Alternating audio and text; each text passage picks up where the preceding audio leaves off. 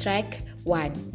Uh, so at the first meeting uh, in journalism course, we learn about uh, why journalism, what makes this field interesting, and obviously.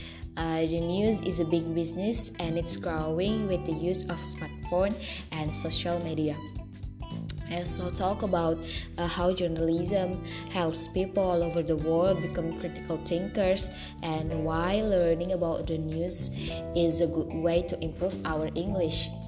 Uh, and also uh, learn more about history of journalism how did what how did what happened in the past shape, shape of journalism.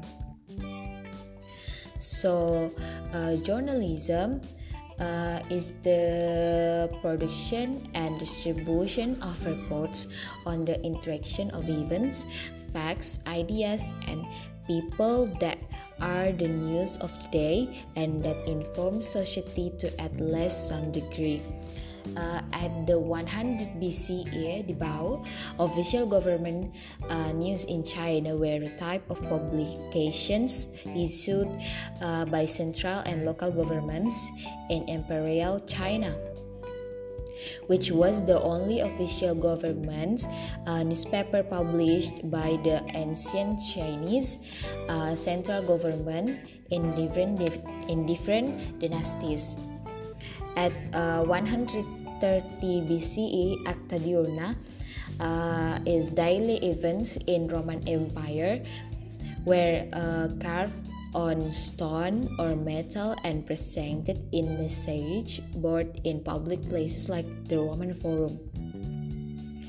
So uh, and then uh, a German man called uh, Johannes Gutenberg invented a machine that uh, created many pages of the of text very quickly and John Milton called for the freedom of the press uh, in 1644 so that people could report the news without government interference.